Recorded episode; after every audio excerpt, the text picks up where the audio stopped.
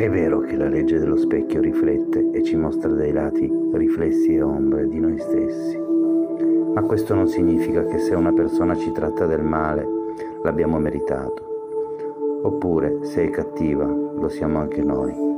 Spesso è vero il contrario.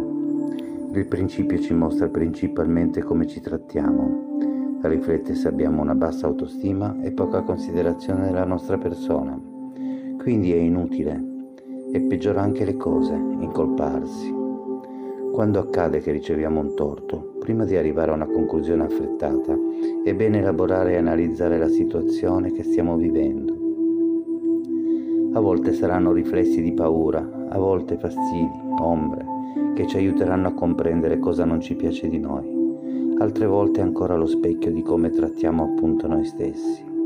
Se incominci a guardare la vita come estensione del tuo mondo interiore, riuscirai anche a notare quanto amore non ti dai.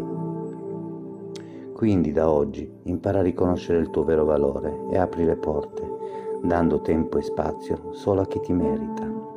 Il cambiamento avverrà proprio quando migliorerai la relazione con te stesso.